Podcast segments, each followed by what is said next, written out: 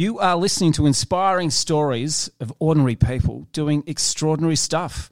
Welcome to the Doolanders. Hit it! That's what I'm talking about. Wait! Okay, now, from the beginning. Hit it, boys. Okay, welcome to the Doolanders, episode 15. Look, we really, truly hope that you are happy and healthy in these crazy times. How are you, Nick?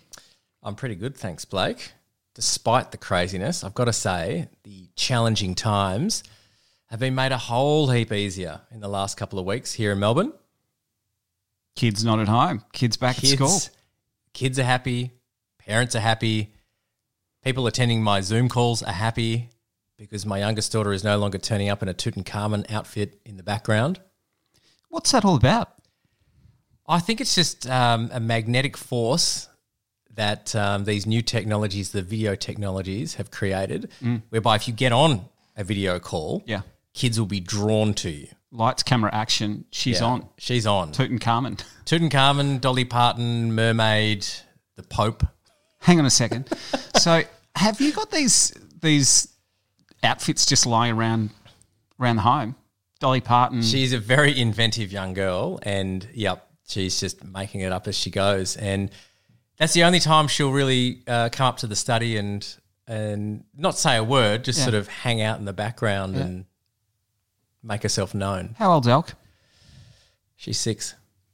How does Elk know about Dolly Parton? Well, I don't think she knows who it is, but she just knows I'm going to put on this outrageous wig, Yeah. dress, and shove a whole heap of stuff up my top. and sing a bit of nine to five. I love it. Hey mate, who was this week's guest? This week, we have Nicki Greenberg, who, apart from the amazing things she does, she also has the best hair going around. The best hair in the suburb of Alphington. At the, it- at the very least. Or is it broader than that? I think it's broader than that. I'd say Southern Hemisphere. I think So, due to the, the lockdowns, because if you're tuning in a year late, this is October 2020, and Melbourne's still in stage four lockdown, we had to do the majority of our recordings remotely. And so, prior to getting on the video call with Nicki, Blake and I had a wager as to what colour hair uh, Nicki would be sporting that evening. You went, Pink. I went blue.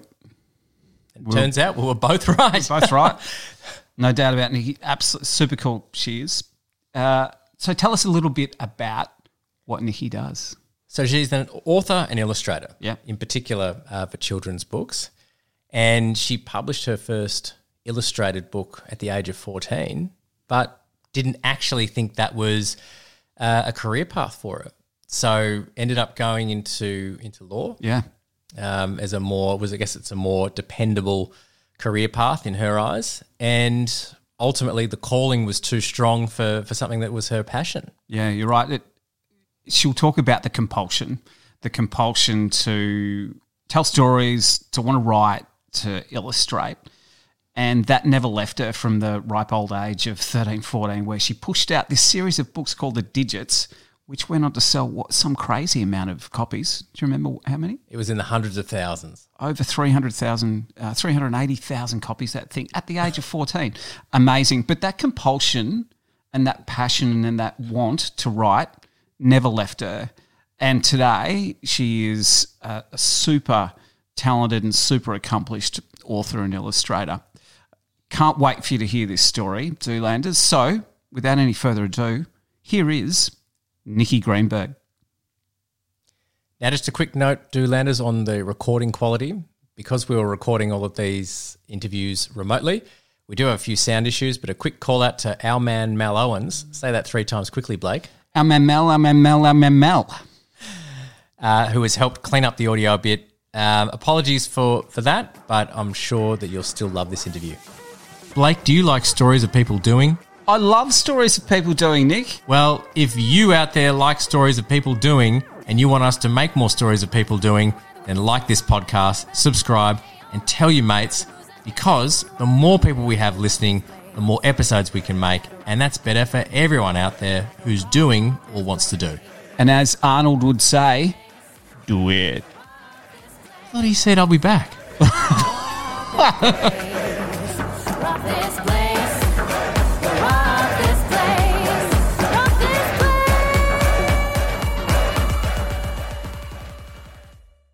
Nicki Greenberg, welcome to the Doolanders. How are you? I'm really well, thanks, Blake. Hi, Nick.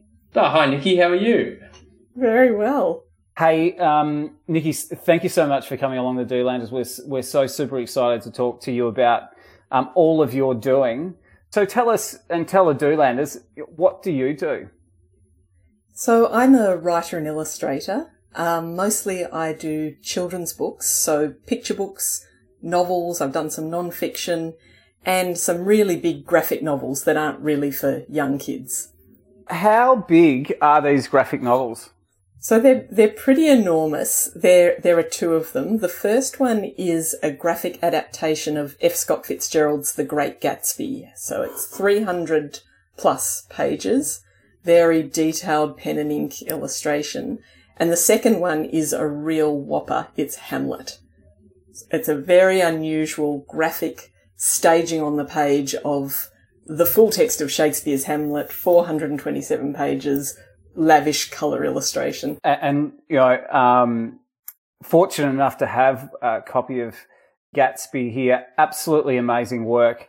Uh, and we'll get into what it takes to produce creations and um, works of art like this um, a little later. But hey, the art of writing and illustrating, it, it takes immense passion. I'd imagine some crazy discipline and commitment. When you think about, you know, passion, discipline and, and commitment, where does that come from in your life? It's a little bit hard to say because I think, uh, as with most writers and illustrators, we're very much driven to do it. It's a bit of a compulsion, but it does take enormous discipline. And that's something that uh, I grew up seeing in the examples of my family. Very hardworking, very disciplined Yeah. people. My parents, my grandparents, um, my my family came here as migrants uh, after the Second World War. They were survivors of the Holocaust, Jewish survivors uh, who'd been through horrors, uh, unspeakable horrors, and they built a life here. And they really, they were people who grabbed life with both hands and lived it to the fullest, and worked very, very hard. And growing up with with that kind of example, I suppose it seems normal to try very hard, to work very hard and, and try and do things to the fullest. Yeah, yeah. You, you, we were talking earlier, and you were saying, you know, you're you come from a, a, a long line of do, doers, a, a family of doers. Um, your your parents uh, did they help shape your love of writing, or, or did they do you know completely different um, things and careers? My mum worked as a lawyer and is actually still working as a mediator, and my father was a pharmacist and then became a consultant to hospitals. And they were both very, uh, they had their own businesses, th- those were their own businesses. They were very driven and entrepreneurial in their, in, in their work. Um, so I suppose that's the example that, that I grew up with, the doers. And also I think quite people who like to have a creative outlet, whatever that might be. Yeah, cool. And you were um, you were pretty creative at a pretty young age, weren't you? Uh, tell us about your your want to um, create and write gift cards and how your mum helped you pursue that passion. So yes, so when I was uh, 14 years old, I decided that I wanted to uh, make greeting cards. And I'd already been, I'd actually been painting and selling t-shirts already. These were one-off uh, designs with puff paint. Anyone who was around in the 80s will remember puff paint. What is puff paint? Um, what is puff, Puff paint? Puff paint is a fabric paint that sits raised up above the surface. when you Ah, iron it, it goes puffy. They had diamantes, they had puff paint. It was very, very 80s. Yeah. So I'd been doing this when I was 12 and 13 and, you know, family friends were buying them. And then I thought, well, I would like to design greeting cards. And I drew up a little folio. Um, I still have them. They're very sweet. They're very, very amateurish. And my mum said, well, why don't we go and see Valentine Sands, who were then a, a big um, maker manufacturer of gift cards. And she took me along, and they probably agreed to see us um, out of kindness to humour to humour a fourteen year old who wanted to show her folio. Um, and, but then at the end of the folio, they saw these very simple little cards that I'd done with a fingerprint character, and they said, "Oh, actually, we we like this. We could do this." And so I did a range of uh, greeting cards for them with these little fingerprint characters that we called the digits. And from that came a series of books. So that was my first experience in publishing. And, and talk us about talk to us about the um, the series of books. Like, you know, how long was that series, and um, what, uh, did you you know push it out into market? How how did how did that what evolved? So there was a lot of luck involved really because I didn't have to write manuscripts and shop them around, which is what, what I have to do now as a, as now that this is my, my job. Um, Valentine Sands had an association with a publisher called Budget Books who did things a bit like the Mr. Men, Thomas the Tank Engine Yeah. kind of uh, little square format books. And they saw these greeting cards and probably saw, you know, a young author, this is a bit of a novelty, and asked, would I like to write a series of children's books based on these digits characters? And I mean, would I? I was absolutely thrilled. So over the school summer holidays, that's when I, I worked on them. There were 12 of these little books and um, the people at the publisher were lovely to work with and very helpful in, in making sure I had consistency right. But really, my memory of it is that I had a very free hand with these. I wrote the stories, and then when they were okayed, I um, I drew the pictures. Right, fantastic. So you got to make the story up and do the illustrations for it. Yes. That's how it worked. And how did you know that what you were putting out, you know, over your summer holidays, you were clearly giving up a bit of beach time or hanging out with friends to do that. How did you know that the stories that you were putting out were what the, the, the publishers wanted and what other people would want to read?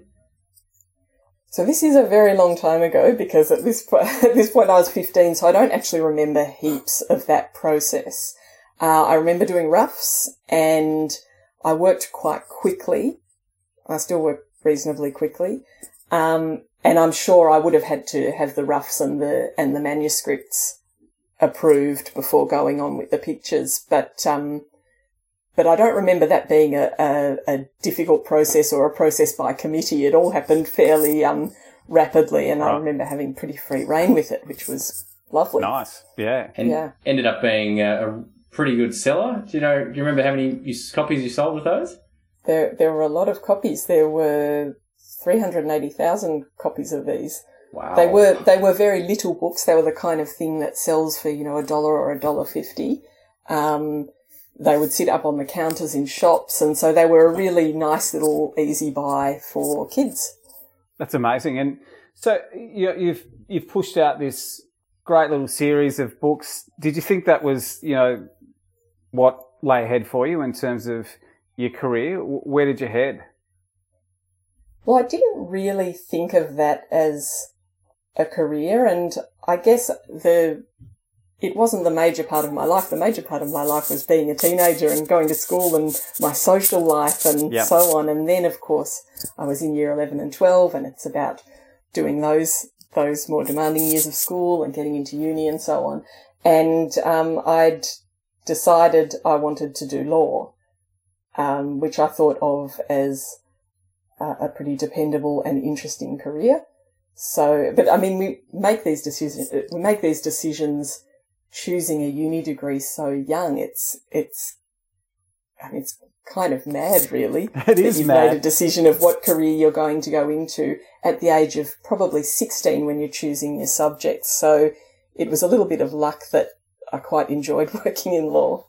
And so choosing something that was, as you said, dependable, was that also coming from your parents and your grandparents' um, sort of era of just get a job that is stable, dependable, um, you'll never have to worry about it? Or was that something that came from you in terms of perhaps seeing other people out there and thinking, well, that sector doesn't, you know, might not hold up for, for the long term, but law's always been around?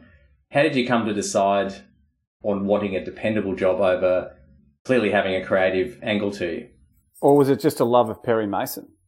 I think well, I think it's a bit of it's a bit of all of the things that you've said. So um I loved doing my writing and drawing. It was something that I loved and I kind of did for myself and I was very lucky that um this thing with the digits happened. But the thought of having to rely on it and make money out of it and it become uh I, I, I couldn't picture it as a as a career. I mean, now it is my career, and that's just that's completely wonderful. But I couldn't picture it, and I think there was uh, a strong sense that you need something to depend on, and I didn't feel uh, explicit pressure from my family to do that. But that was very much what I saw growing up. You know, you had to you had to have a solid career, um, and I'm glad I did it because it actually gave me a great deal of freedom to work on the kind of projects that I was really, really passionate about. So The Great Gatsby took six years all up and there is no way I could have made a living doing that with a book that takes six years to do.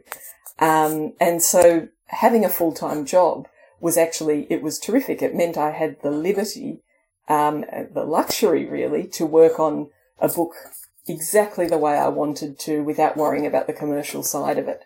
So I'm delighted that I did that. And so, what was working in the law like, or what were the sorts of skills that you learnt practicing law that you could then take on to uh, to doing what you're doing today?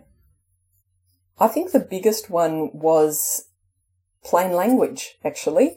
There was a big push for getting away from archaic legalese and into plain English drafting Yeah. uh, in contracts and in, in letters.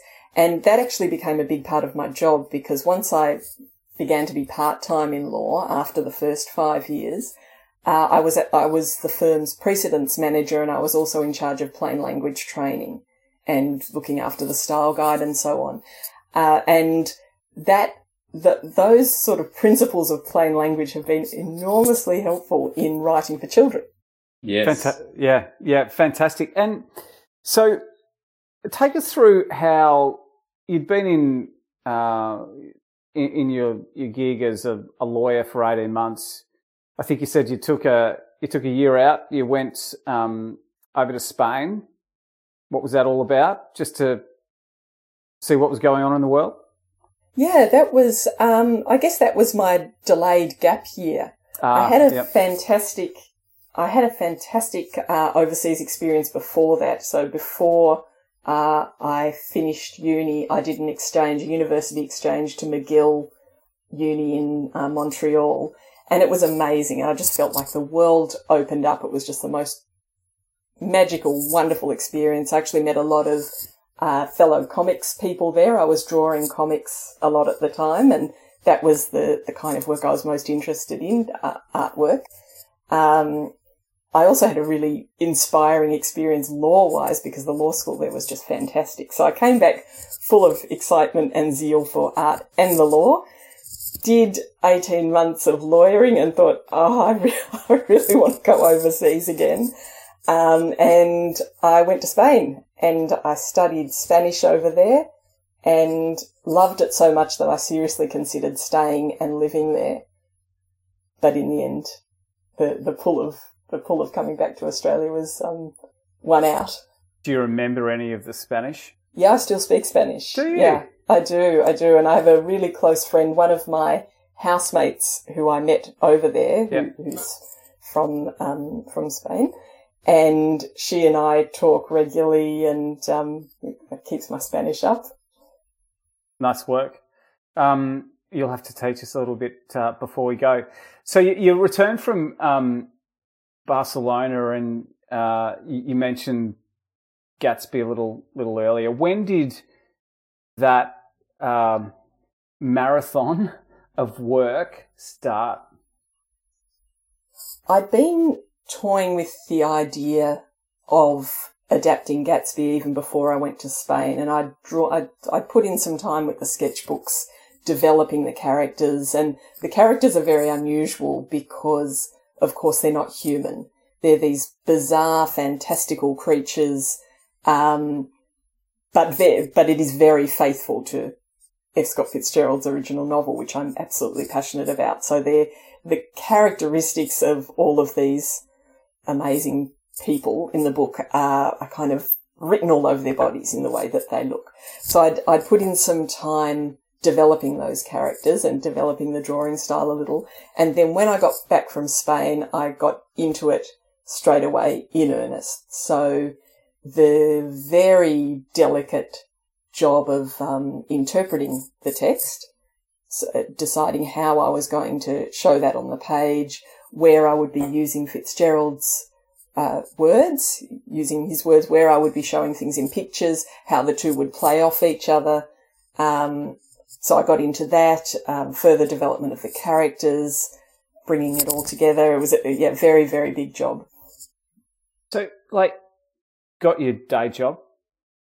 You're out, you know, Perry Mason, um, in across the across Australia, and how many hours did you did you put into um, Gatsby? Like, it, it would be immense when you think about all of the you got to one do all of the analysis around Jill's work, and then oh, yeah, what did that look like? Was it morning, noon, and night? You're working all day, come home and do all work at night, or how did it play out? Well, I'm a real morning worker and I'm an early riser. And so I would get up early and do an hour and a half before work every morning on it. And I didn't work at night in general. Uh, after work, I'd be socializing or I'd be knackered. Yeah. Um, but it, it wasn't really work time. And I tended to put in some work on the weekends as well. But I find routine hugely helpful. And particularly when you're working on an enormous project, if you just know you're going to sit down every day at a particular time and just do it, um, it comes. You sit down, make the small, very powerful coffee, and the motor just starts running. Great. And um, so take us to the to the point where uh, you realised that um, you wanted to push Gatsby out into the world, and, and perhaps you know the the law could take a back seat, and um, you'd pursue writing and illustrating as a, a full time gig. Did that happen? You know, how, how did that play out? That happened very, very slowly. Um, when I was working on Gatsby, um, I didn't even show it to any publishers until I'd done a full hundred pages of finished artwork. And that is fully drawn, coloured, laid out, very detailed artwork. So there was an enormous amount of time when I was working on this without any idea as to whether it would be published or not. And there were copyright issues, which I knew about. Um, it was, it, it was all a very, very long shot, but I was very passionate about, about the book. And once I had that hundred pages, and I can't remember how long that, that took me quite a long time, um, I started showing it around to publishers and that involved a lot of cold calling, a lot of using any connection I could possibly muster with anyone I'd come across in publishing and, and doing quite a lot of that because it was a really unusual book. Um, people would look at it and say, wow, this is, you know, this is beautiful, really like this, but what, what is it? Who are we going to sell this to? Yeah. Who's this for? What is this? Yeah. And, And what really was your wa- answer? well, I, I'm trying to remember what my pitch was. I did it so many times Yeah. um, from such a long time ago. But so I would talk about literary graphic novels, which were a huge thing uh, already overseas in America, but Australia was quite slow to, or late to catch on to that. Of course, now you don't need to tell quality booksellers what a good graphic novel is. Um, but something that really opened things up was the publication of Shaun Tan's amazing book, The Arrival, which was, you know, really boundary busting. Was it a picture book? Was it a graphic novel? Was it for kids? Was it for adults? It's kind of, it, it crosses all of these boundaries. And that was, that book was deservedly enormously successful, and it opened uh, publishers and booksellers' eyes a lot here, and it then became easier to pitch my book. And Allen and Unwin, who were actually the first publisher I ever showed it to, um, five years later, said, yeah, you know, I'd kept in touch with them. I'd actually done another book with them in the meantime. I was sort of doing some other books while lawyering and Gatsbying. Um, and, and they took it on. They took a, a big gamble on it because it was a very long colour book in this unusual form and and it did well. So it was a success for all of us. So you know very very happy. So after that that's the long that's the long story that after that happened i thought well maybe i can look at going part-time in law so that i can dedicate more time to the next book which was going to be hamlet. And i found a firm that was um, amenable to part-time. The one i was working at wasn't and Didn't didn't um, want to uh, didn't want to lose you. they lost me though, didn't they? They did. Yeah. Short sighted. Anyway. Um, so you went part time and and from there uh, so you you've got Gatsby and after that you took on a an even bigger project. Was that whilst you were working part time in, in Hamlet? Yes. So I was working uh, four days a week at that point. So I was still doing my um, I was still doing my mornings before work, and but now I had more time. I had another I had an extra day, um, and Hamlet was a massive, massive project. Uh, I did an enormous amount of reading and research for that one. With Gatsby, it was you know, my, I was locked away passionately with this text, with my relationship with this text. With Hamlet, there had to be a lot of research. So just because this is such a, this is a play that's been interpreted so many ways over the centuries by so many people and, you know, there, there's so much to study with Hamlet. It's, it's inexhaustible. You know, We'll never pluck out his mystery. So I joined the very, very long line of people uh, who've wrestled with the play and very, it was a fascinating, very, very fulfilling thing to do. So why did you choose? Um, so you went from Get Great Gatsby, very well known, um, well studied book as well. What made you think I'm going to go for something that's been studied for such a lot, even longer than that? Um, and as you said, inexhaustible uh, amount of research. What made you choose that over uh, an original piece, um, or know, was it a publisher saying we suggest you do something this way, or was it all up to you? No, it was very much driven by me. And these are, so these were both um, texts that I studied at school. And I think that, um, I think, se- you know, age 17, very kind of key age for me. I just remember life felt amazingly intense and amazingly fascinating and studying these texts. They must have really, uh, lodged in deep. And um, I had reread them over the years. And I think if you're going to commit so many years and so much thought and passion to a work, you have to really love that base text and there has to be a lot to it. It's got to be a really substantial text that you can unpack and discover things and interpret. And those, those two texts certainly have that. And so over those long, that long period of time, especially with, with Gatsby, do you ever get to a point where you just go, God, I'm sick of this book. I'm sick of this story or I'm sick of this scene? Or did you just maintain that passion, uh, for the project the whole way through? Uh, I definitely maintained that passion. I never felt sick of it. I mean, I could be sick of, God, I cannot draw this horse, you know, but, um, no, I, I, I loved it. I really loved it. I, and I think that that is the beauty of working with such fantastic base texts is that there is so much to love. You can't get, in my view, you cannot get sick of The Great Gatsby and you cannot get sick of Hamlet. Yeah, and, and Hamlet's about obsession, right? So did it become a an obsession for you? Oh, it was I, the way that I was working on Hamlet tied in so perfectly to the obsessive nature of the play because, uh, well, I mean, I was, I was very, very into it to begin with. But when I, so when I was about halfway through the finished artwork, so 200 plus pages through, another 200 plus to go, that's when I became pregnant with our eldest daughter, Poppy. And so I had nine months to, I had decided this has got to be done before the baby.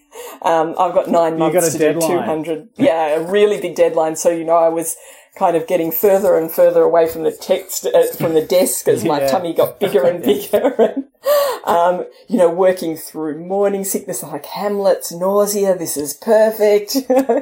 um, so that obsessive eye bleeding schedule was very much in tune with, with the play. And like you've th- those two pieces of art, pieces of work, like they have to have pushed you to your limits, right? And when you are you're on self-imposed deadlines, it's really deep thinking, really like outside of looking in. Shit, it looks hard. Um, is there is there joy in it? Like, or does it become like a like a job. Like, yeah, how did how does it feel? Like it, when you compare your your gig as a lawyer and then writing and illustrating, how's it how's it different? Oh, it's well, it's it's very different. I get there is joy. So to answer your question, it is enormously interesting to me. I find it very interesting. I'm constantly learning every book I do, and with a, a 32 page picture book, just the same as with a 400 page graphic novel. I'm always learning something. I always have to learn to draw new things or do things in different ways, um, adapt my style. And I always feel like I'm working at the limit of my abilities. I'm always having to push myself and it's always hard, but that means it's always fascinating and fulfilling. I mean, there's a sense of, oh, I nailed it. I can do it. I can do it. You know, it's, um, it, it's, uh, it's never dull. Yeah, yeah. Like, just the brain capacity. Like seriously, um, it, it's amazing.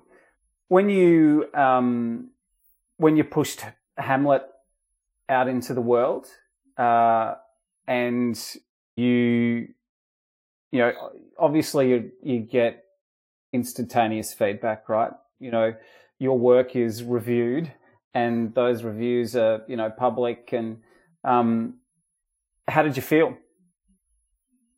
Oh, great. I mean, the, well, your work isn't always reviewed. It's quite hard to get your work reviewed.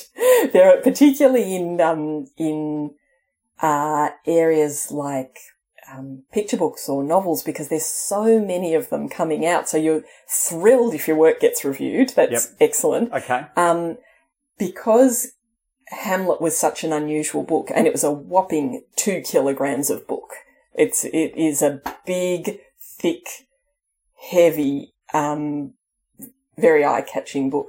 So it did get reviewed a lot and there was a lot of, um, uh, media interest in it, which was fabulous. Um, and that happened with Gats, with Gatsby and Hamlet. And so I was a little bit spoiled by that because that certainly doesn't happen when you put out a picture book. Yeah. There are many, many picture books. Yeah. So I was, Yeah. I had a, a bit of a charmed, um, intro into, into, well, re-intro, I suppose, into publishing.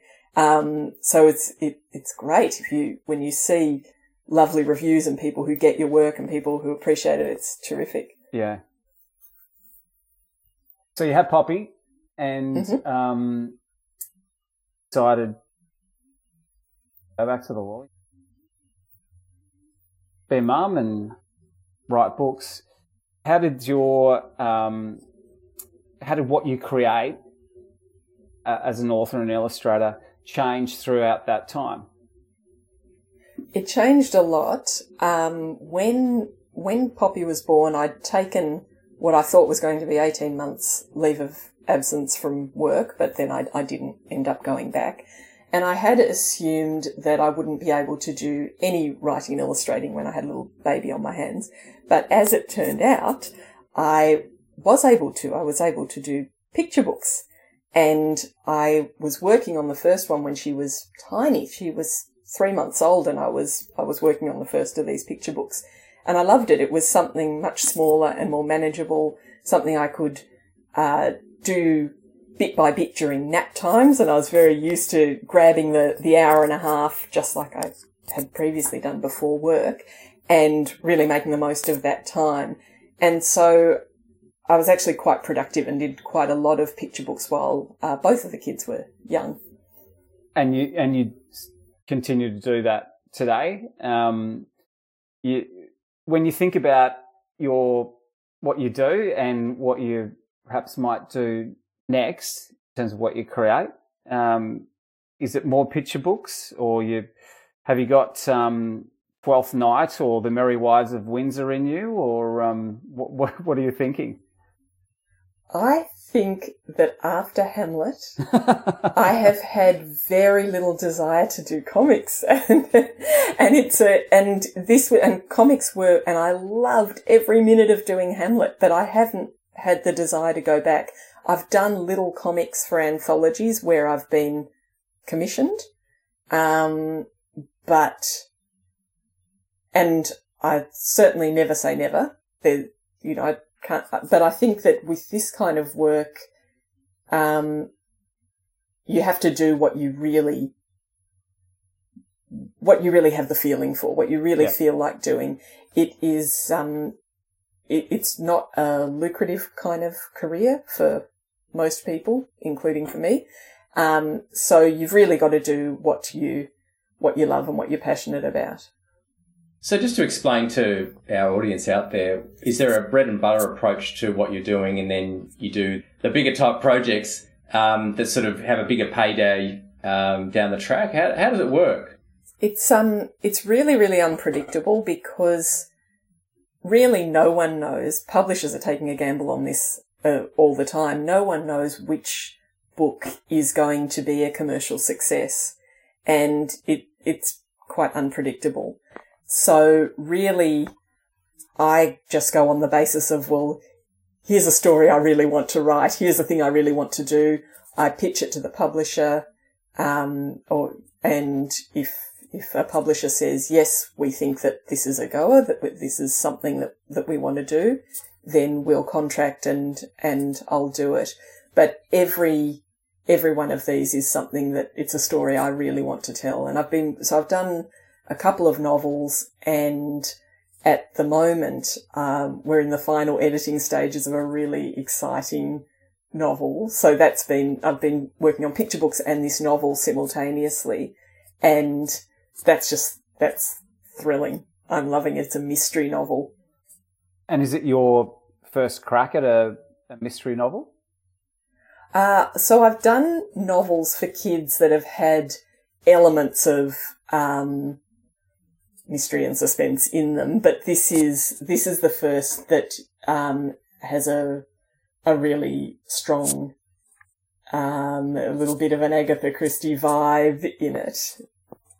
And so now that you've, I mean, you have an established name with Gatsby and Hamlet, do the publishers know who you are, or do you still have to walk in with your two kilo book, land it on the desk, and say, "You know who I am"? Um, it, it's a pretty small world in Australian publishing. So, um, and, uh, we many of the authors and illustrators know each other or, or, or have met each other, uh, through, you know, industry events, through friends of friends, um, through writers festivals. So really wonderful place to meet people, um, working in this area. And so I'm fortunate that, you know, I, I can approach a publisher which is which is really nice. And how have things changed over the last? I mean, because Gatsby was 2006, is that right? Published or 2007? 2007, yep. How have things changed in that period of time, 13 years since that was published, with obviously a digital explosion? Um, are publishers out where you, could you self-publish a picture book of that sort of magnitude and have it displayed on you know iPad screens and things like that? Is there an appetite for that, or is it up to you to say no? I definitely want this printed. What are the options available to you today that weren't available 13 years ago? Um, I think ebooks probably didn't change the picture book market in the way that they perhaps changed the novels for adults market. And I don't think that the screen is the ideal place for something like Gatsby or Hamlet. They're really very much about the whole experience Yeah. of holding and turning the pages of a, a paper book. Um, and really the, you know, the, the book industry, I think, has it's been pretty strong and pretty robust. There was a horrible time of the GFC, horrible for for, for that industry and for for everyone. Um, but I, I think it's a pretty pretty resilient industry here. And when you think about, you know, what inspires you to, to do, you know, and, and create, is it, is it most of it from within or do you seek outside inspiration? Like, you know, I don't know, you, you write, um, and, uh, and illustrate picture books these days. How much of that has come along with, you know, being a, a mum and a, and a parent? Um, does your husband Steve ever, you know, waltz into some of your stories in some shape of uh, a, a drawing or other? Yeah, My husband Stuart, don't tell him Oh, about my other husband Steve. I'm sorry. We, we, we may or may not edit that out. But, um, so how does, how does, uh, wh- what inspires you? How do you come up with what you come up with? Uh, I think probably like most people who most people who write, um, your brain's a little bit like a magpie. You're constantly harvesting little ideas and impressions and connections. Um, it really is all about making connections. And I've generally got a notebook in my handbag. I scribble down little ideas. Um, and there, and I do occasionally in so in the rare downtime moments, sit down and quite consciously try and generate connections and ideas in, in the sketchbook or in the notebook. But I think it is that your brain is constantly on the hunt for little sparks of ideas, sparks of inspiration, um, interesting juxtapositions. Do the kids ever say, Hey, mum, got an idea. Can you do this? Uh, not that often actually. Okay. no. All- all right. Probably think, oh, don't tell her that. She'll lock herself away and work some more. Yeah, yeah, okay. So um, we are we're just about out of time, but when you you think about you know those people that are um, plodding away and you know um, locking them, locking themselves in a room and being committed to either you know writing a, a book or um, pursuing being a, an author or illustrator. What what's your advice to those people? Uh, I think the the number one advice is very much in line with the title of this podcast, and that is do. If you want to be a writer, it's not about being a writer, it's about doing writing. it's about sitting down, uh, even when you don't feel like it, and just doing it, putting something on the page. And a lot of that might be rubbish that you throw out, and my sketchbooks and scrap paper pile is full of rubbish that I throw out Right. absolutely loaded with it. Right. Um, but having the motor running and making sure you sit down, bum on the seat, and and put in the time is is how you that that's how you do it. And is it every day?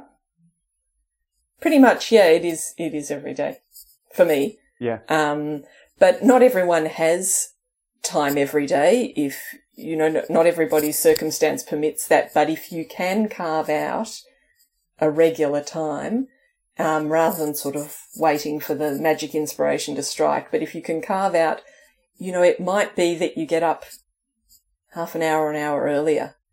Um, just to, if you can just carve out that little bit of time and sit down and do it, um, that I, I think that is the, the magic. And it sounds like you've got to have a bit of courage as well to follow through on an idea, like you did with Gatsby. Yeah, and knowing that that won't always work out. I mean, I've written um, an entire novel manuscript and it hasn't been picked up, and that's sitting in a drawer. And you know, some of them you just have to, you know, let go. So it's sit- how long is that manuscript that's sitting in the drawer? Uh, oh, so it's probably about 35,000 words. It's a kid's, it's a kid's novel, but that's one, that is one that didn't make it. And, um, so I'll certainly have things that didn't make it. And then there's the ones that, that fly and that's, you know, that's a wonderful thing. Part of the gig. Yeah, absolutely. Yeah, you have to, you have to be, um, reasonably resilient about knockbacks in, in this line of work. in what you do. Yeah.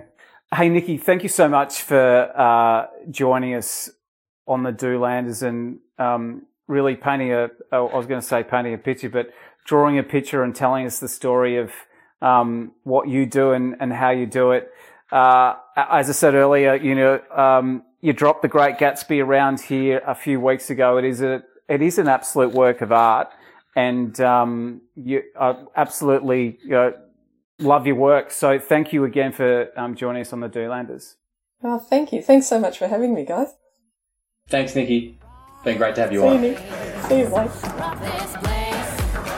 Rock this place. Rock this place.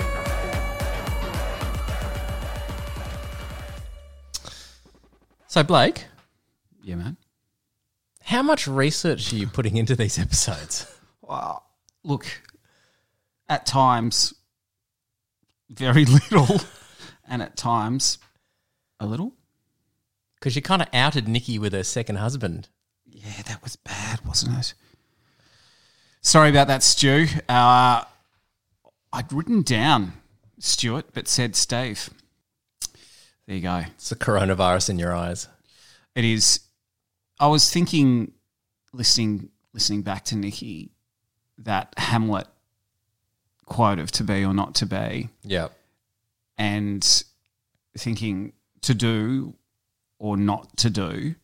Nicki didn't have a choice. Like No, she didn't. she didn't. Like, she spoke about the compulsion to write, and it was really clear from that ripe old age of fourteen that she was. That's that was what she was going to do Yeah. for you know her career, uh, and it's her passion and uh, amazing story of how that that compulsion and that passion has always been with her. Yeah, and going and doing, uh, studying, practicing law for that period of time actually taught her the discipline required to to stick it out when it comes to to writing a book. And I've got The Great Gatsby right here. You do. And listen to this. the magic of podcasts. That's a big book, right? That that is not something you just sort of whip up. Well, you don't. It took years and years and years. And I, look, what was interesting was that she did carve out the, the career in, in the law, but what it did is it gave her the freedom to continue to pursue Yep. what she was passionate about. And that was amazing. And that she spent her career working with what she, what Nicki quotes as this eye bleeding schedule Yeah. like that commitment every morning to get up, do an hour, an hour and a half of work Yeah. before she starts the rest of her day. Just real commitment to her purpose. And the other thing that I, I think you talked about up front and, and about Nicki's story, and she, she she spoke in detail about throughout the the app was working at the limit of her capabilities Yes. how cool is that? She's super comfortable going each and every day. I'm working to the best of my ability and I'm going to get stuff wrong. It's ridiculously hard. I'm pushing myself day in, day, day in, day out, but I'm continuing to learn and grow. Yeah. She never saw failing as an issue, though. No, No, never did. And let, let's um, actually previous episode, episode thirteen, Dave Harris. Yeah. he has a quote: "If you succeed all the time, then you're not trying hard enough."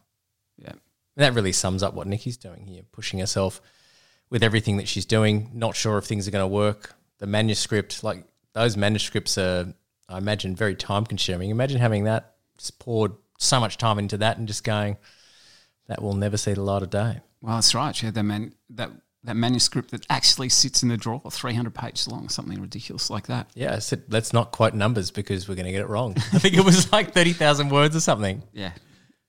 But I guess the the key takeaways for me were if you put in the time, it's not going to work out all the time, but it will work some of the time. Yeah, it's great. It's I, I love the way is- that you've summarised that, Nick. You did. Okay, I think that's all we've got time for in this episode 14 of the Doolanders.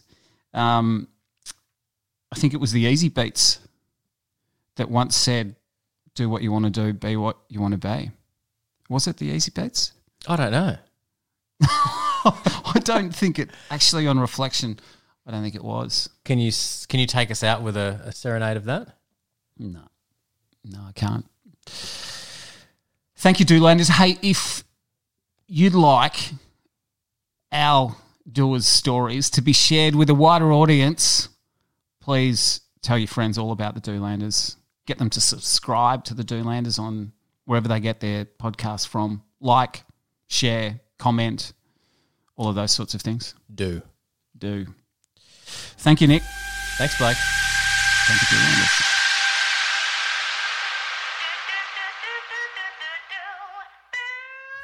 Hey, Doolanders, if you want to hear more inspiring stories and have this show grow to more and more listeners, do us a favour. Can you like, share, rate, and review the Doolander podcast on wherever you, you, you, you, you, you get your podcast from? Wherever good pods are cast. That's where